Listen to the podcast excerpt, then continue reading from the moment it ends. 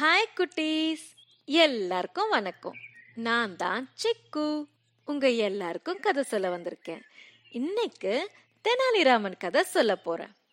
ஒரு நாள் தெனாலிராமன் பக்கத்துல இருக்கிற ஊருக்கு போயிட்டு இருந்தாராம். அந்த காலத்துல ட்ரெயின் பஸ்ஸு ஏரோப்ளேன்லாம் இருக்காதுல்ல? எவ்வளோ தூரம் ஆனாலும் நடந்து தான் போகணும். அவரும் ஒரு காட்டு வழியா நடந்து போயிட்டு இருந்தாராம். அப்போ அந்த வழியா இன்னொரு வழிபோக்கன் வந்துட்டு இருந்தாராம். அவர் நேரா தெனாலிராமன் கிட்ட போய் ஐயா வணக்கம். நானும் பக்கத்துல இருக்கிற ஊருக்கு தான் போய்கிட்டு இருக்கேன். எல்லாரும் சொன்னாங்க இந்த காட்டுல நிறைய திருடர்கள் இருக்காங்க அப்படின்னு. அவங்கள நம்மள மிரட்டி நம்ம கிட்ட இருக்கிற காசை திருடுவாங்களாமா? எனக்கு ரொம்ப பயமா இருக்கு. நானும் உங்க கூட சேர்ந்து நடக்கட்டுமா? அப்படின்னு கேட்டாராம். தெனாலிராமரும் ஆ வாங்க ரெண்டு பேரும் சேர்ந்தே நடக்கலாம் அப்படின்னு சொல்லி ரெண்டு பேரும் ஒன்னா நடந்து போயிட்டு இருந்தாங்களாம். அப்புறம் நைட் ஆயிடுச்சு. நைட் ஆனா தனியாக நடந்து போக முடியாது இல்லையா? பக்கத்தில் இருக்கிற சத்திரத்தில் தூங்கி எழுந்து மறுநாள் காலையில் நடக்க ஆரம்பிக்கலாம் அப்படின்னு முடிவெடுத்தாங்க. ரெண்டு பேரும் ஒரு நல்ல இடமா பார்த்து தூங்க போனாங்க. நடு ராத்திரி அந்த வழிப்போக்கன் எழுந்து தெனாலிராமன் கிட்ட இருக்கிற பையி அவர் பக்கத்தில் இருக்கிற பெட்டு எல்லா இடத்துலையும் ஏதோ தேட ஆரம்பிச்சானா. புரியுதா? அவன் ஒரு திருடன். வழிப்போக்கன் மாதிரி வேஷம் போட்டு தெனாலிராமனை ஏமாத்திருக்காரு. அவரு தெனாலிராமன் தலைக்காணி கீழே அவர் பெட்டு கிட்ட எல்லா இடத்துலயும் காசு இருக்கான்னு தேடிட்டு இருந்தான். ஆனா எங்கேயுமே காசு இல்ல. அவனுக்கு ஒரே குழப்பம். என்னடா அது? எங்கேயுமே காசை காணோமே. எங்கே தான் வச்சிருப்பாரு? அப்படின்னு யோசனை பண்ணி சரி போ நாளைக்கு பாத்துக்கலாம் அப்படின்னு தூங்க போயிட்டான். மறுநாள் ரெண்டு பேரும் சேர்ந்து நடக்க ஆரம்பிச்சாங்க. அதே போல நைட் ஆயிடுச்சு. அங்க ஒரு குட்டி சத்தம் இருந்தது. அதே போல ரெண்டு பேரும் போய் தூங்க போயிட்டாங்க.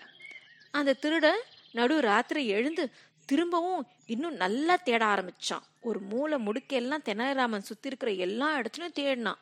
எங்குமே காசு இல்ல. அவனுக்கு ஒரே குழப்பம். என்னடா இது? இன்னைக்கும் காசே காணுமே. நம்ம கூட தானே அவர் நடந்து வந்துகிட்டு இருக்காரு. கண்டிப்பா அவர் கையில காசு இருக்கு. ஆனா எங்க வச்சிருக்காருன்னு தான் தெரியலையே. நம்ம எல்லா இடத்துலயும் தேடிட்டோமே. அட என்ன இது? அப்படின்னு யோசனையோட தூங்க போயிட்டான். ஆனா அவனுக்கு தூக்கமே வரல. என்னடா அது காசே கிடைக்கலையே அப்படின்னு. மறுநாள் காலையில் அதான் கடைசி நாள். நேராக அவன் தெனாலிராமன்கிட்டே போயிட்டான். ஐயா என்னை மன்னிச்சிடுங்க. நான் ஒரு திருடன். உங்கள் கிட்ட இருக்கிற காசை திருடத்தான் நான் வழிபோக்கன் போல வேஷம் போட்டேன். ஆனால் உங்கள் காசை நீங்கள் எங்கே வச்சிருக்கீங்களே எனக்கு தெரியல. என்னால் கண்டுபிடிக்கவே முடியல. இதுதான் எனக்கு முதல் தடவை நான் தோல்வி அடைஞ்சது. தயவு செஞ்சு நீங்கள் உங்கள் காசை எங்கே வச்சிருக்கீங்கன்னு சொல்லுங்கள் இல்லைன்னா எனக்கு மண்டை வெடிச்சிடும் அப்படின்னு கேட்டானாம். அதுக்கு தெனாலிராமன் சொன்னாராம் ஹஹா உன்னை பார்க்கும்போதே எனக்கு தெரியும். நீ ஒரு திருடன் அப்படின்னு. ஆனா என்னோட ரகசியத்தை நான் உங்ககிட்ட சொல்றேன்.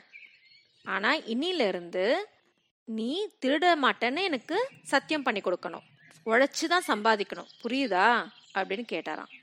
உடனே அந்த திருடனும் அதுக்கு ஒப்பு ஒப்புக்கொண்டானாம். உடனே தெலராமன் சிரிச்சுட்டே கேட்டாராம் நீ எல்லா இடத்துலையும் தேடினியே உன் தலைக்காணிக்கு தேடினியா? அப்படின்னு. அந்த திருடனுக்கு ஒரே குழப்பம்.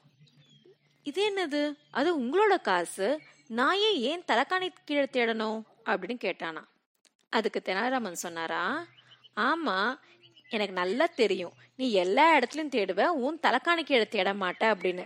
அதனால தான் என் காசை பத்திரமா உன் தலைக்காணி கீழே ஒழிச்சு வச்சேன் அப்படின்னு. அந்த திருடனுக்கு ஆச்சரியமும் சிரிப்பும் வந்துருச்சான் தெனாலிராமனோட அறிவுத்திறனை பாராட்டினானா பாத்தீங்களா குட்டீஸ்? என்ன ஒரு கஷ்டமான சூழ்நிலையும் தெனாலிராமன் எவ்வளோ ஈஸியாக அதை வந்து சமாளிச்சிடுறாரு. ஓகே குட்டீஸ் உங்கள் எல்லாருக்கும் கதை பிடிச்சிருக்கும்னு நினைக்கிறேன். இது போல் ஒரு நல்ல கதையோட அடுத்த வாட்டி உங்களை சந்திக்கிறேன். பாய்.